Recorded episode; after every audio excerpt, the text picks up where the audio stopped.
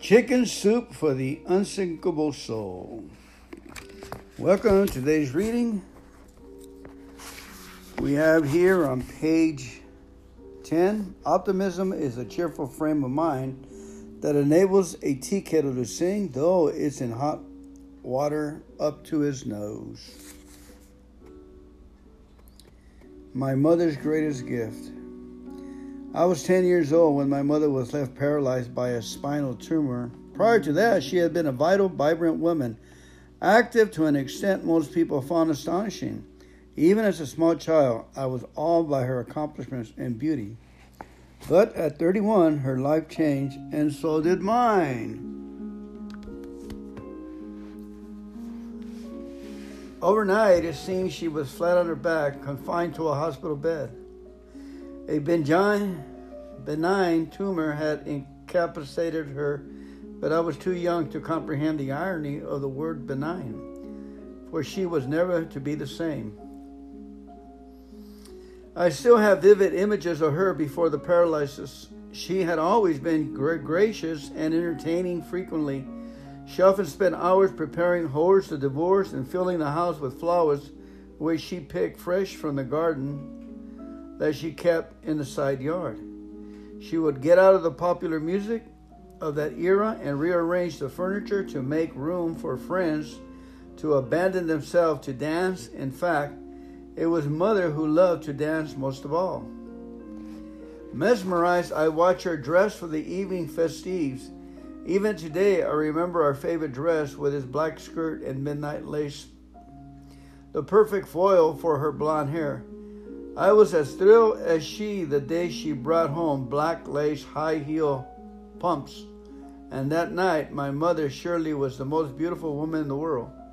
She could do anything, I believe, whether it was play tennis, she won tournaments in college, or sew, she made all our clothes, or take photographs, she won a national contest, or write, she was a newspaper columnist, or cook, especially Spanish dishes for my father.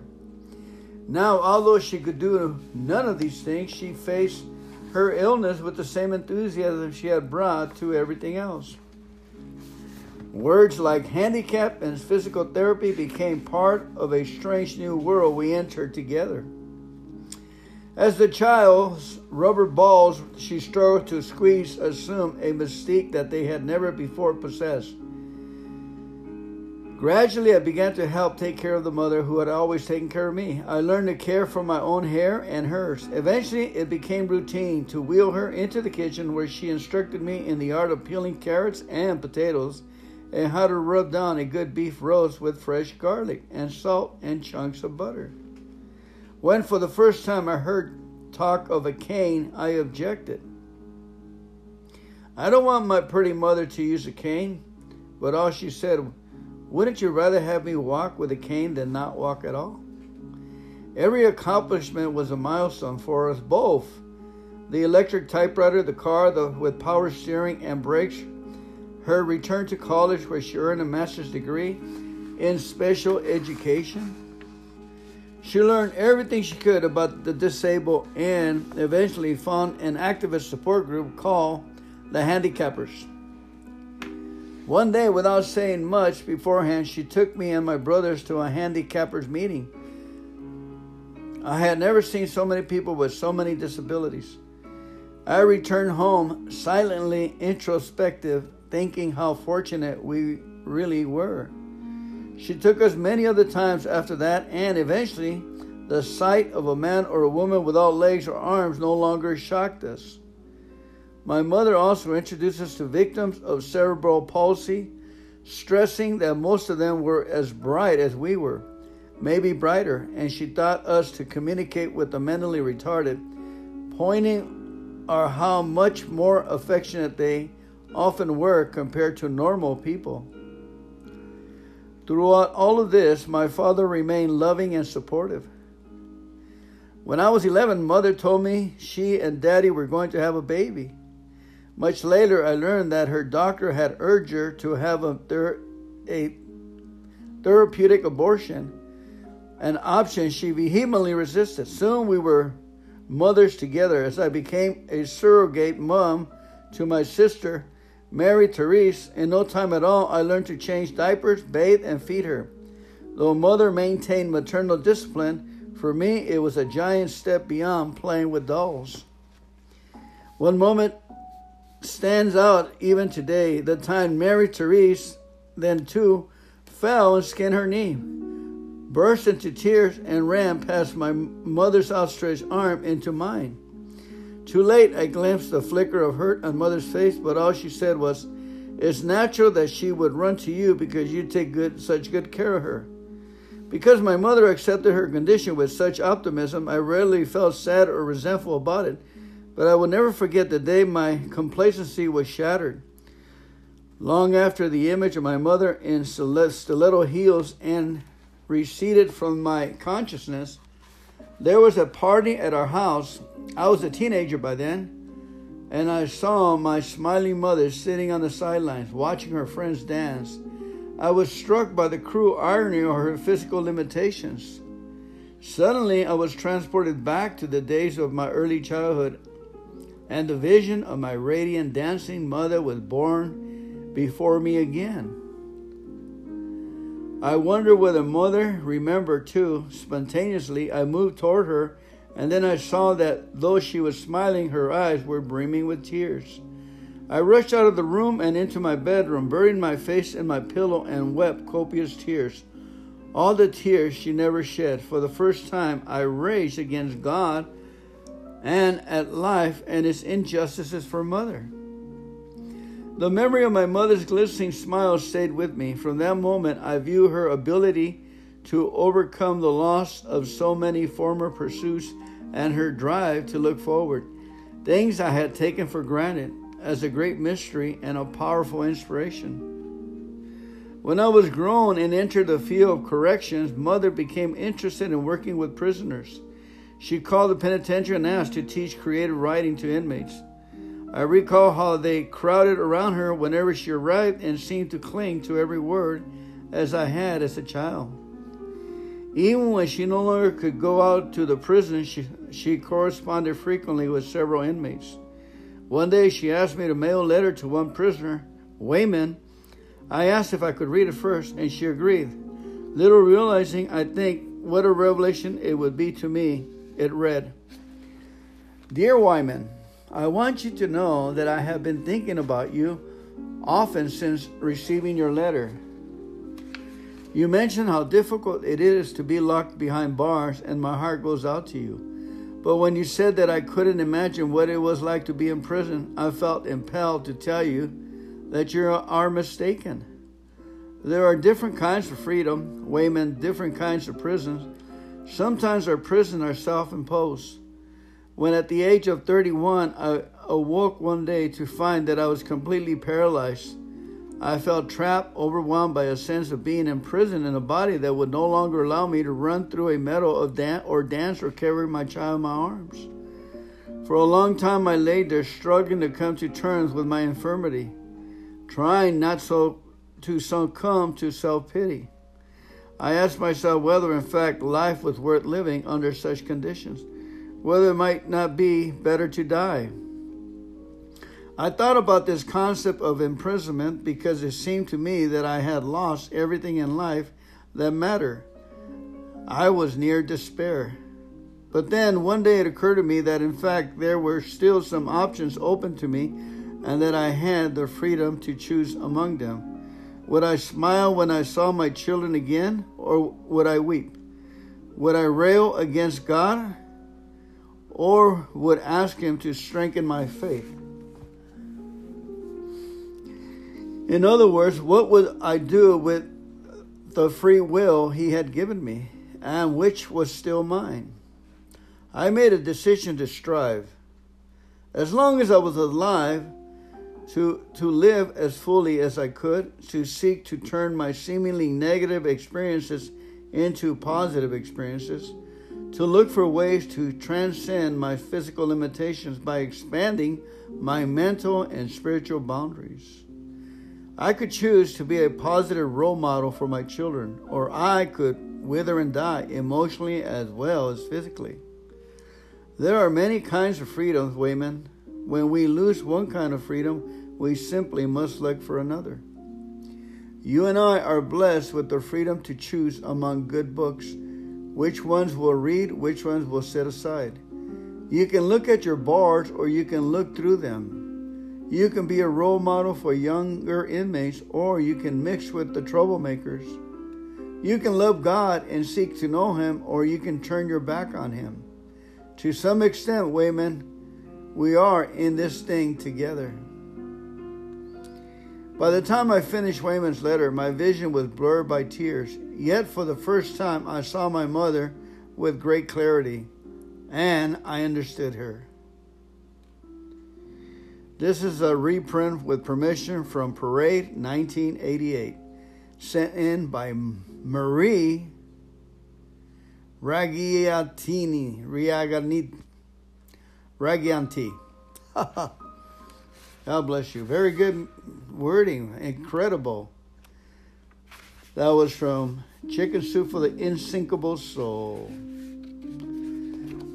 Wonderful, wonderful, wonderful.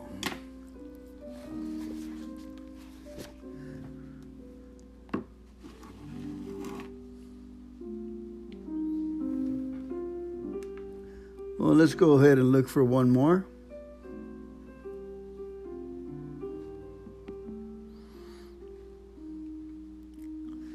Chicken Soup for the Unsinkable Soul. I told you I met the authors when they were young authors in the late 80s in a small seminar in Costa Mesa. I have autographed books and cassettes, and they talked about this great dream that one day they would like to have a New York's bestseller. And I was so surprised when I saw those books rolling out. I said, they made their goal. God bless them. They tried so hard, worked so hard. They talked about having imagination and keeping your goal in front of you. As a matter of fact, one guy, he said he pasted on his bedroom ceiling. When he woke up and when he went to sleep, he would see his goal in front of him. And then he said he would keep three by five cards and flip through them all through the day. And those were his goals. And he would say, they would say, I am easily and happily going to the Bahamas. I am easily and happily having a New York bestseller book. I am easily and happily going to New York. I am easily and happily learning how to be entertaining. Things like that. And he said, the Bahamas one, he got a call about a year later, and he says, they said, Sir, me and my husband, we paid for this trip and we can't go. Will you and your wife like to go to the Bahamas? He's been saying that little card for a year. Sure enough, they went to the Bahamas.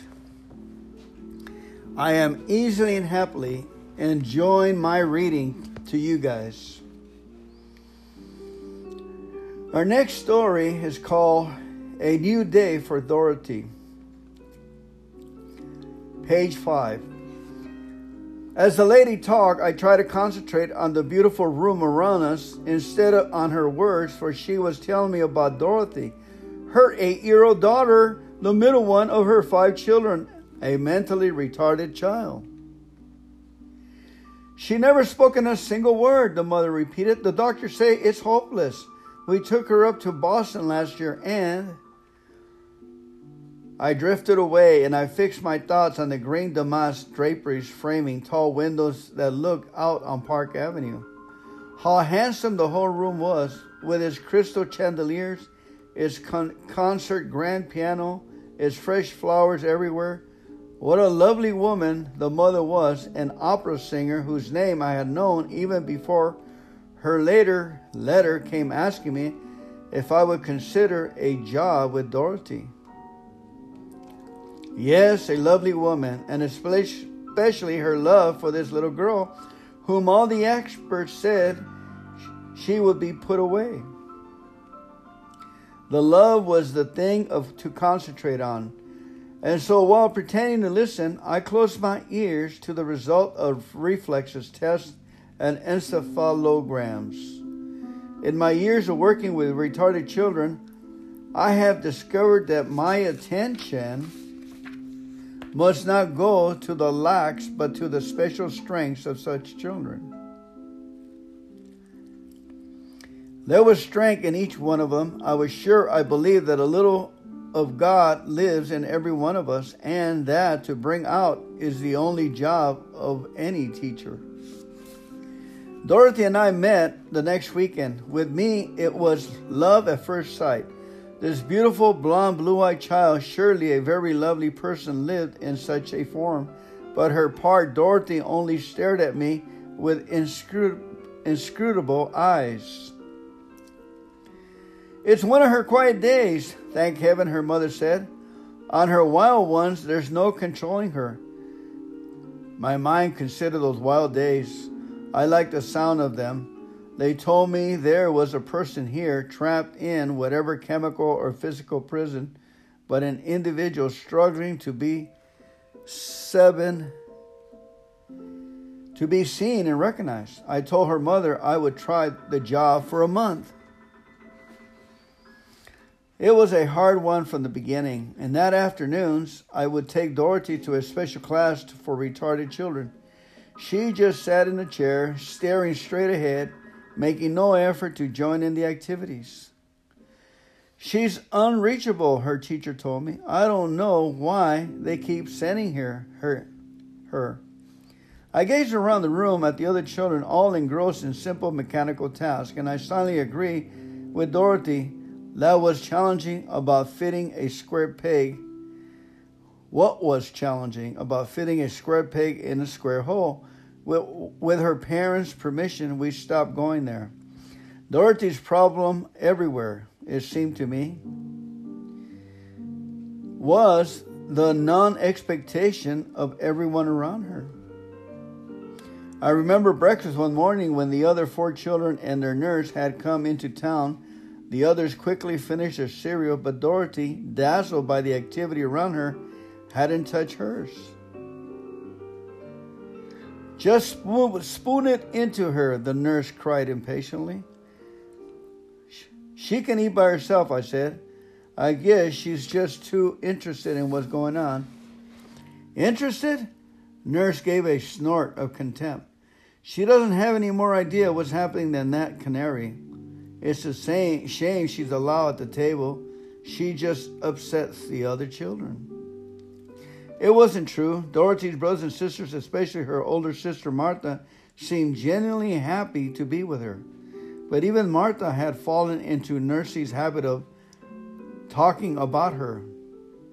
Dorothy looks nice today. Dorothy hair needs combing. Shall I do it? Rather than to, to, to her. It was so easy to assume that because she had no words, she had no understanding either. I understood the problem. I felt it most during our daily walk in Central Park. It was October, warmly sunny Indian summer, and Dorothy and I spent hours just walking. When the silence threatened to absorb us both, I sang. I started with the hymns I remember from my own childhood back in England. Dorothy seemed to like the songs, for her feet marched in time to the music and her head nodded rhythmically. We also brought sketch pens and crayons to the park. I was fascinated by some drawings I had found in Dorothy's room, a pattern of graceful waving lines drawn over and over again. What it meant, I had no idea, but it certainly wasn't scribble, as Nurse impatiently called it. And so we would sit on a park bench and sketch. I drew trees and strolling people and the loft skyline beyond the park. And Dorothy drew pigeons. I saw the very first time what they were, not perhaps outside of the pigeons like other people's draw, but the souls of the birds instead. The very way it feels to be a pigeon. Faster than my eyes could follow, her hand moved, the wings in flight, the thrust for her the neck, and the self important walk. The golden autumn passed too swiftly. Then a day dawned when the rain streamed down the tall windows and wind rattled the doors. So Dorothy sat on the piano bench beside me as I sang the songs I had sung in the park. I started off with one of Fenwick Holmes' Song of the Silence. Halfway through this joyous song, the miracle happened. One moment I was singing alone, the next Dorothy was singing with me, word for word in perfect tune. Electrified, I played on and on without a break, praying that the spell would not be broken. What a memory! How marvelous her mind had retained the words of song after song, far better than the average eight year old. I heard someone sob, and I turned and saw Dorothy's mother in the doorway, tears streaming down her cheek, unable to do anything but hold out her arms to her child. From that moment on, life was different for Dorothy. From singing, it was not far to speaking. The words with music always came first. She made up songs for everything. Water, a washcloth, see what I mean? Knees that are dirty will soon be clean. At the planetarium, I can watch the stars. There is Venus, and here is Mars. Other changes took place in Dorothy. Her tensions disappeared along with the frustrations of a spirit bottled up. So did her wildness. The nurse never adjusted to the difference in her and took another job. As Dorothy continued to learn, I lengthened my stay just another month until she learned the alphabet. When I left, Dorothy was a poised, self sufficient 13 year old. Normal? Not if normal means average. All of us have strong points and weak points, and in Dorothy, everything is extreme. But this means extreme of knowing and expressing that most of us never reach. Those wavy lines, for instance, the ones she drew again and again, when she had enough words, she told me, That's what the wind looks like. Dorothy, your eyes so deep down, important things, your ears hear silent things. Your world is set to music. Oh, oh, if God left something out of you, it was only to fill it with Himself. Story by Francis E. Leslie. Beautiful, beautiful, beautiful story. No wonder it's up on the front. Wonderful story. Don't you agree? Let's have a small prayer for all the children that are and adults too that are locked in their prisons of their minds. And there's a wise person. Speak to them like they're normal. Heavenly Father, may we speak to them the normal, encouraging them and tell them jokes and stories, Father. Maybe even the ones that are in, in a coma. May we speak laughter and joy and believe. The greatest thing is to believe they're normal, to believe that all is well in the face of the enemy who's trying to keep them down. We pray for those children, those people locked in their minds and in their abilities. Be free, be set free, spirit, soul, and mind, in the name of Jesus Christ. Amen.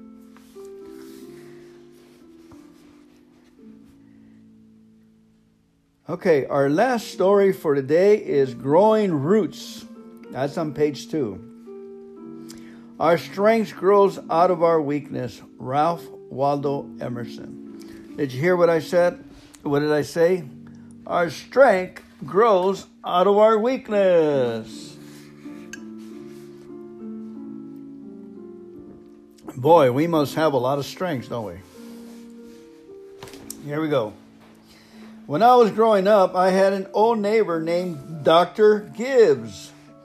He didn't look like any doctor I ever known. Every time I saw him, he wore denim overalls and a straw hat, the front brim of which was green, sunglass plastic. He smiled a lot. He's uh, a smile that matched his hat, old and crinkly and well worn. He never yelled at us for playing in his yard. I remember him as someone who was a lot nicer than circumstance warrant. When Dr. Gibbs wasn't saving lives, he was planting trees his house sat on 10 acres, and his life goal was to make it a forest. The good doctor had some interesting theories concerning plant husbandry. He came from the no pain, no gain school of horticulture. He never watered his new trees, which flew in the face of conventional wisdom. Once I asked why, he said, that watering plants spoil them, and that if you water them, each successive tree generation will grow weaker and weaker. So you have to make things rough for them and weed out the weeny trees early on. he talked about how watering trees made for shallow roots and how trees that weren't watered had to grow deep roots in search of moisture. I took him to mean that deep roots were to be treasured. So he never watered his trees. He planted an oak, and instead of watering it every morning, he beat it with a roll up newspaper, smack, slap, pow. I asked him why he did that, and he said it was to get the tree's attention. Dr. Gibbs went to glory a couple of years after I left home. Every now and again, I walk by his house and look at the trees that I watched him plant some 25 years ago. They're granite strong now, big and robust. Those trees wake up in the morning and beat their chests and drink their coffee black. I planted a couple of trees a few years back, carried water to them for a solid summer, sprayed them, prayed over them, and the whole nine yards. Two years of coddling has resulted in trees that expected to be weighted on hand and foot. Whenever a cold wind blows in, they tremble and shadow their branches. Sissy trees. Funny thing about those trees of Dr. Gibbs, adversity and deprivation seem to benefit them in ways comfort and ease could not. Every night before I go to bed, I check on my two sons. I stand over them and watch their little bodies, the rising and falling of life within. I often pray for them. Mostly, I pray that their lives will be easy. Lord, spare them from hardship. But lately, I've been thinking that it's time to change my prayer. This change has to do with the inability of cold winds that hit us at the core. excuse me, inedible. Inedible of cold winds that hit us at the core. I know my children are going to encounter hardship, and my praying they won't is nave. There's always a cold wind blowing somewhere, so I am changing my evening tide prayer because life is tough. whether we want it to be or not. Instead, I'm going to pray that my son's roots grow deep so they can draw strength from the hidden sources of the eternal God. Too many times we pray for ease, but that's a prayer seldom met. What we need to do is pray for roots that reach deep into the eternal. So when the rains fall and the winds blow, we won't be swept asunder. By Philip Gulley.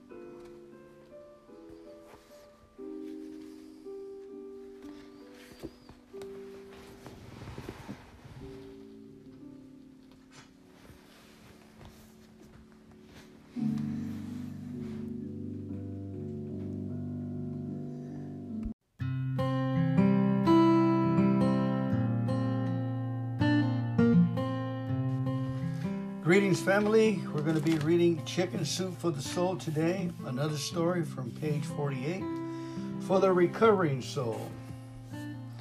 This story is entitled Friends of Bill W. Please come to the gate. Let's go ahead and open with a serenity prayer, please. God, grant me the serenity to accept the things I cannot change, the courage to change the things I can, and the wisdom to know the difference. James D. Davis was quoted by saying, Once you learn to walk, crawling is out of the question. Sometimes in the early 1990s, I was treating a woman in an intensive outpatient chemical dependency group. Let's call her Grace. Grace was a flight attendant and had been suspended from her job with a major airline due to her untreated alcoholism. She had been stealing the little miniature liquor bottles, drinking in airport bars and uniform, and so on. Her employer, realizing she needed treatment, sent her to us.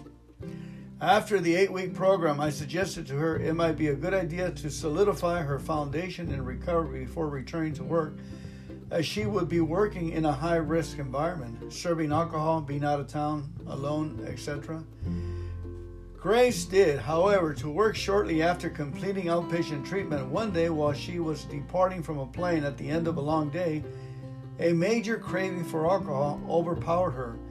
There she was in the LA International Airport, pulling her roller bag behind her when this massive craving to drink came over her. She tried to just think it through or just forget about it, but it was way too powerful. It was so powerful, in fact, that she was resigned to the fact that she would just go drink. Grace thought, oh, the heck with it. I'll get another job, or maybe no one will find out anyway. But deep down inside, Grace did not want to drink. She truly had wanted to stay sober, but she was in trouble. On her way to the bar in the airport, Grace had a moment of sanity. She stopped, picked up the airport paging phone, and said, would you please page friends of Bill W? She paused quickly, looking around for an empty gate. To come to gate 12? Question mark. Within minutes, over the paging system in the LA International Airport, will friends of Bill W please come to gate 12? Will friends of Bill W please come to gate 12? Most people in recovery know that asking if you're a friend of Bill W., is an anonymous way to identify yourself as a member of AA. In less than five minutes, there were about 15 people at the gate from all over the world that brought tears of amazement, relief, and joy to Grace. They had a little meeting there in that empty gate, total strangers prior to that moment. Grace discovered that two of those people had gone out of their boarding lines and missed their flights to answer that call for help. They had remembered what they had seen on many walls of meeting rooms. When anyone anywhere reaches out their hand for help, I want the hand of AA to be there, and for that, I am responsible. Grace did not drink that day. I would venture to guess that none of those people who came to gate 12 drank that day either. Instead, Grace had a moment of sanity, realized she could not do it on her own, took the action of asking for help, and received it immediately. This help is available to all of us if we want it. Sincerely ask for it. It never fails. Jim C. Jr. All right, man, that's one of the best stories I've heard yet. That is awesome. Friends of Bill W. Our next story is called Around the Room. On my way to a meeting last night, I was listening to a talk show on the radio. The guest this night was a man who went through treatment some years ago but was never touched by the power there. Or maybe he was and had to find a way to justify not going forward. At any rate, he apparently wrote a book slamming every conceivable aspect of traditional recovery. Surrender was weakness, fellowship was a sham, recovery was a cult for him, unmanageability was the same as option for being a victim. He was above such crutches and saw himself as a hero who was willing to tell the truth. Anyone can make fun of anything. I felt sorry for him and wish he could come with me to the meeting I was going to. Actually, our situation isn't really a meeting. We meet at a church that has a maybe 8 or 10 meetings going on at the same time.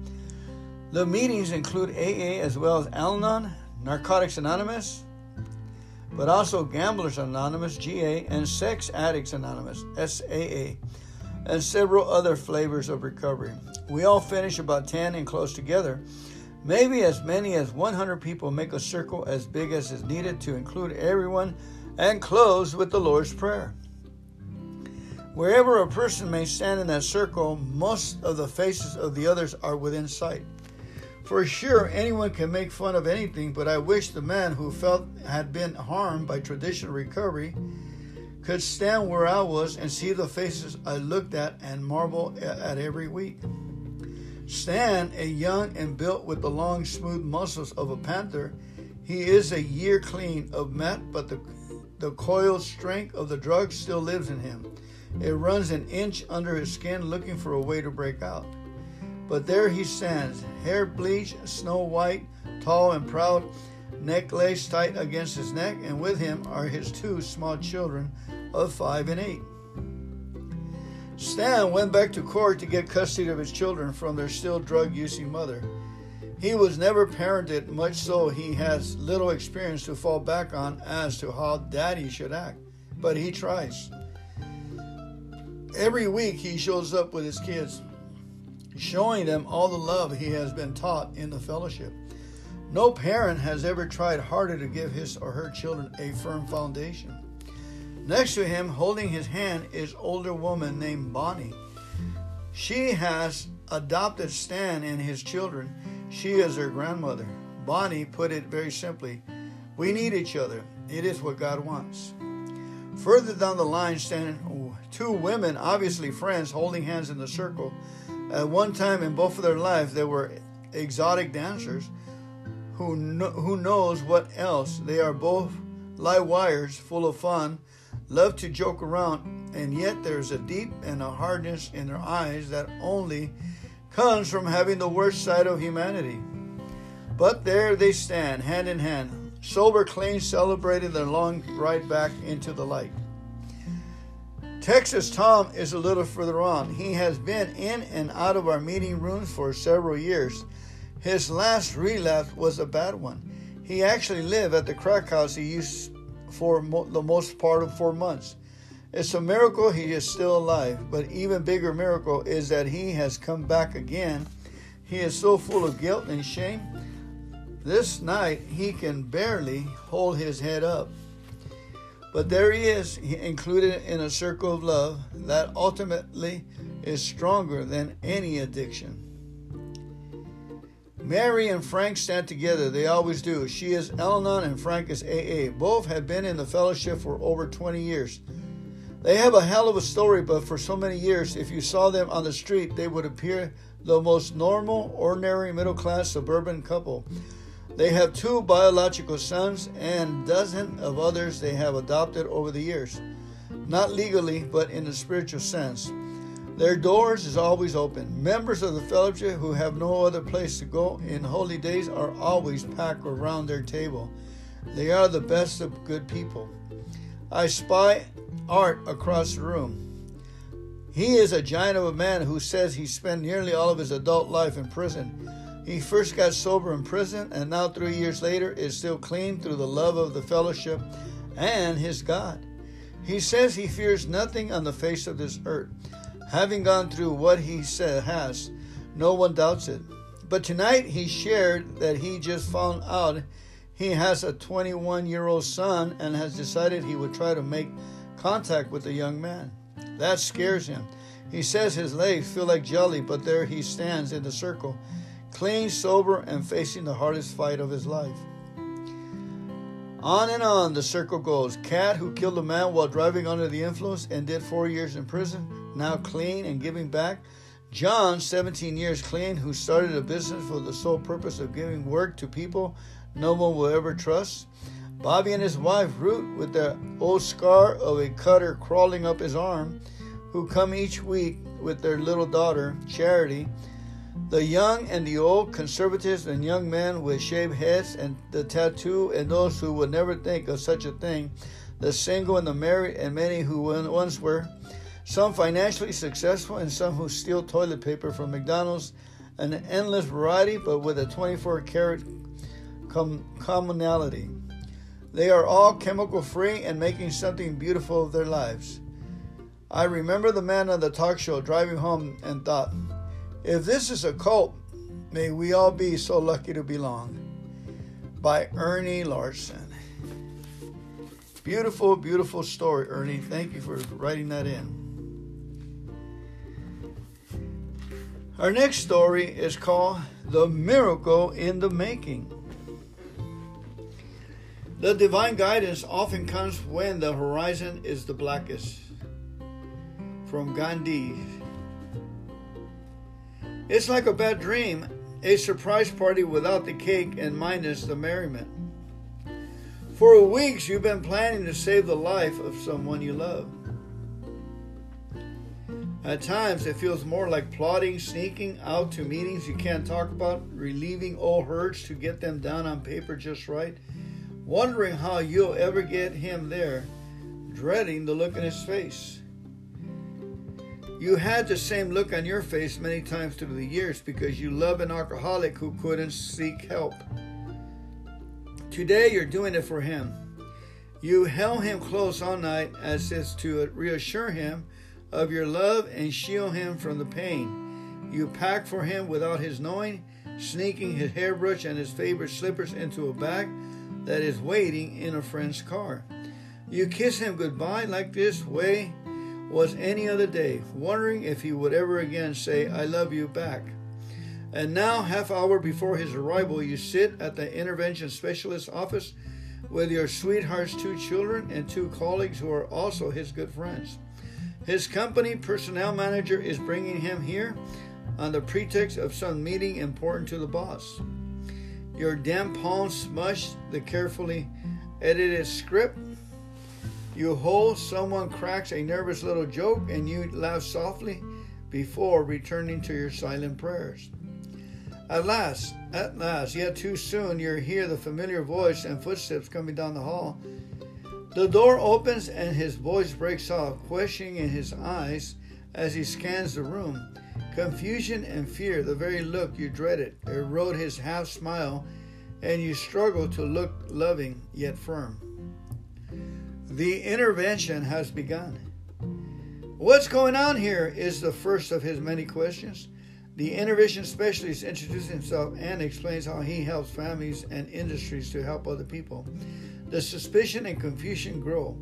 Alcohol is not even mentioned until the first friend recalls a past drinking incident.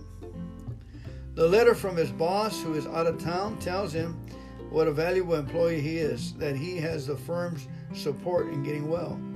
He rolls his eyes and snorts. But then the woman he loves and his children recite their rehearsal speeches about the drunkenness and the pain it has caused them. Please get help, they urge. Today there is no more denial. The drinker wipes away his tears. And then your part is done. The intervention specialists take over, negotiating him into treatment by urging him to join your friends and family to help you to get well. I know the things you've done are not the decent men you really are. The drinker volunteers to go look at the treatment center after the specialist dispels some myths no bars, no shock treatments, no forced illness. There's time set aside. Will he go now just to look? Perhaps check in later this week for just 10 days to decide whether or not he has a problem and can benefit from treatment. The specialist congratulates the man for his commitment, and you do too.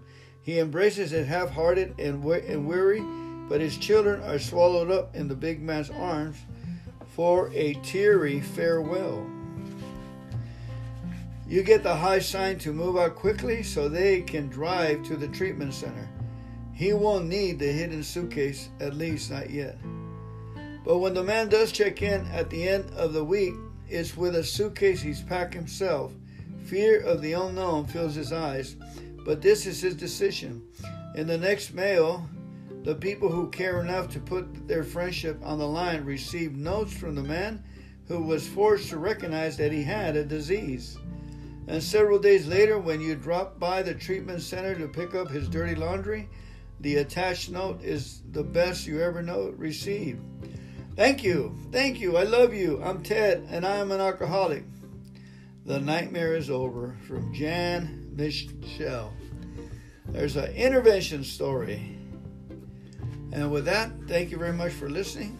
God bless you. And give them heaven, family.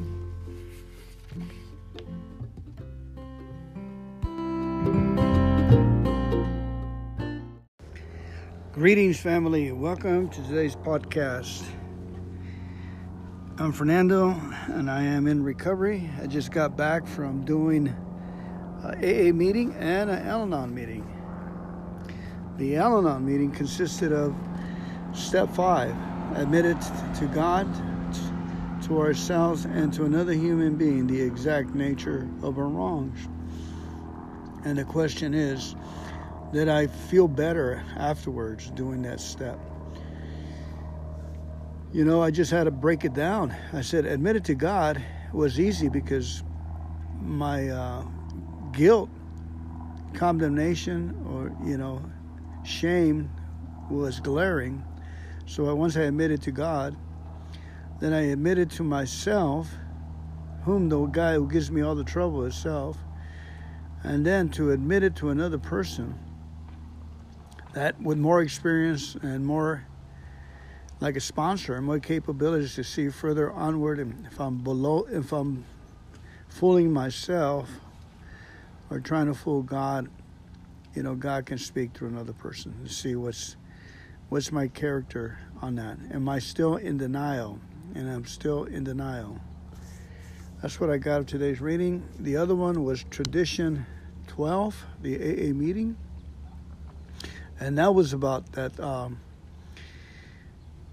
tradition 12 the, the spiritual principle tradition is sacrifice. I really did haven't paid much attention to that but it really stood out sacrifice. Meaning that the more you suffer out there the more you love and the more you sacrifice the more you overdo it for the program and others. And sometimes it seems like you're becoming uh, that you want people's attention, but the fact is is that you suffered so much under the lashes of drugs and alcohol and self-doubt and your own self. Having yourself your soul come against you and start tearing you apart, not allowing you to prosper, not allowing you to get that good job, that relationship, or to even feel good about yourself. Confidence was wanting. So, one of the guys pointed out that I said that God is anonymous and God gave us enough brains to use to understand and to see that there was a creator, you know, that I wasn't just put here by chance because I mean if you if you're really honest with yourself, you'll give both both arguments a good view if you're an atheist you wouldn't just throw it off the wind and not study the situation. Like just to make a single cell and how much work it takes to do that. And to have an incredible amount of variety and come up with our own conclusion, well, so be it. But my conclusion is is that my consciousness and my heart tells me there's a God. And and I wanted a, a format that I can easily relate to. I can easily relate to my God. I can easily keep cleaning my soul when it gets contaminated with dirt, and uh, keep being of service where I can get confidence for the day, make more money, be of lower lower blood pressure, and be able to hold of myself, conquer myself. If I can conquer myself and understand that God has answers to everything. Either God is or He isn't. Either my God answers to everything, and He does. He's got an answer to everything. And my job, my job is to be excited about, be ex- totally excited. I got a God that I can rely on, lean on, laugh with, laugh at my problems, laugh at the situations. Whew, what a deal, huh? Good God. Good God. Why does God's name rhyme with good? Why does the devil's name um, rhyme with what? Deceptive, divisive, uh, devious, devious? Why does it rhyme with uh, envious? The root word. Anyway, let's go ahead and finish this thought for the day for my perspective. As a matter of fact, um, I I took the books to the Al-Anon meeting. There was uh, one lady there that came to Al-Anon 30 years ago. She came back. Her her husband is toking up uh, marijuana, and she sees the danger. It's increasing. He's in the program, but he doesn't go to meetings. She, you know, she sees the danger, the danger blooming. Another lady says that she can't control her. Uh, you know, uh, she regrets the way she acts. You know, trying to straighten things out. And the lady said something very interesting. She said, "This is not an easy program. Al-Anon is not an easy program. It's uh, it's hard, you know, and it takes a lot of dedication to get it implemented. But you know, the the uh, the fruits of it is kindness, long suffering, enthusiasm, joy, laughter, wisdom, understanding." It is as effective as we make it to be. It is our program. Let's pray. The serenity prayer, please. God, grant me the serenity to accept the things I cannot change, courage to change the things I can, and wisdom to know the difference. Amen. Keep coming back, family. It's working.